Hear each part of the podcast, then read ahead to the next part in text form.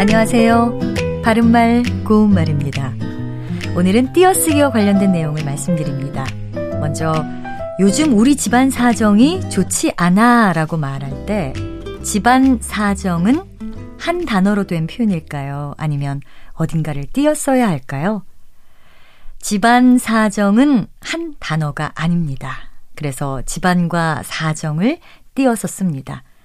집안이란 말이 들어간 표현 가운데 한 단어로 된 것은 집안 사람, 집안 싸움, 집안일 같은 것이 있습니다. 집안 사람은 한 가족이나 가까운 일가를 이르기도 하고요. 남의 앞에서 자기 아내를 이르기도 합니다. 또 집안 싸움은 집안 사람들끼리 하는 싸움을 뜻하기도 하고 한 조직이나 단체의 구성원끼리 하는 싸움을 말하기도 합니다.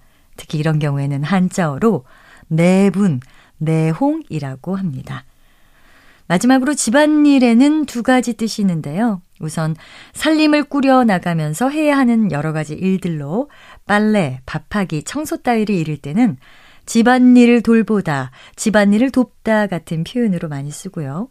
자기 집이나 가까운 친척 집에 생기는 일이나 행사를 이룰 경우에는 집안일을 바깥에서 떠들고 다니지 말아라. 이렇게 말할 수 있습니다.